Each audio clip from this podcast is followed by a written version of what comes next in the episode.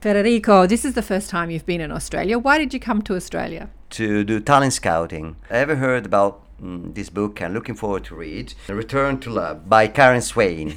Is I, I presume is a spiritual experience. What about this book, Karen? He's talking about my book. He's scouting my book. I've written a book called Return to Love, which is about my experiences talking to people who have passed over.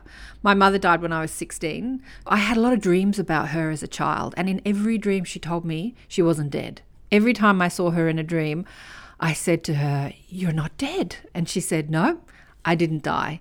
And then many of my other f- close friends died, and every single person I had known who had passed over came to tell me that they didn't die. And so I had to write about it because it was such a common experience for me. And I had to write about what they said about dying and what they said about living. Very sound very interesting. So that's why I'm looking forward to read and maybe promote your book in Rome or in London, as I did with other authors.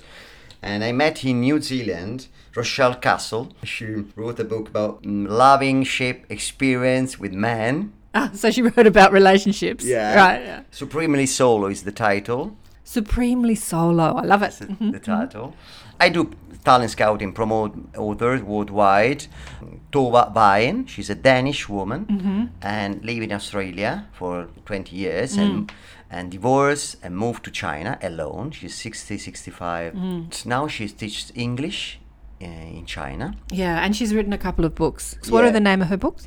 This is China This is China. Yeah. By Tova Vine. by Tova Vayen. Yeah. Another is um, well, we, I promote William William Riegler, uh, living my ecstatic life. He came to Rome, being launched by us in Rome, and represented in London Book Fair because we do we represent authors that we scout in uh, in a, in a fair like Lo- London Book Fair, and the next will be in Frankfurt Book Fair. Right. Living my study life is a weakness after the earthquake affect Japan. Yeah, yeah. So he's a, a mm, American guy from Kentucky, lived in Japan for 40 years. He had this experience. After the earthquake, he had a sort of a weakness about spirituality. Yeah. Yeah. Living my ecstatic life. Yeah. Mm. Beautiful. They all sound really exciting. So, what's the book that the Italian Book Club is reading at the moment? The last book we read is Una storia ritrovata, is Italian book by Italian author Daniela Matteo. It's a talk about a manuscript It's a manuscript, yeah? yeah, and she found about 10 years ago, wrote by um, her grandfather. Ah, living between 19th century and beginning of 20th century. So, and talk about Italy, the kingdom during the kingdom of Italy. so it's a historic book. yeah, story book, story of her family. Ah, okay. So, Federico, what is your dream for the Italian Book Club? Where would you like to see it go in the future? Open new base in Sao Paulo, Brazil, or in Sydney, and open a radio, like a classical radio, online radio, but base radio, and interview more people and more authors. That's my dream.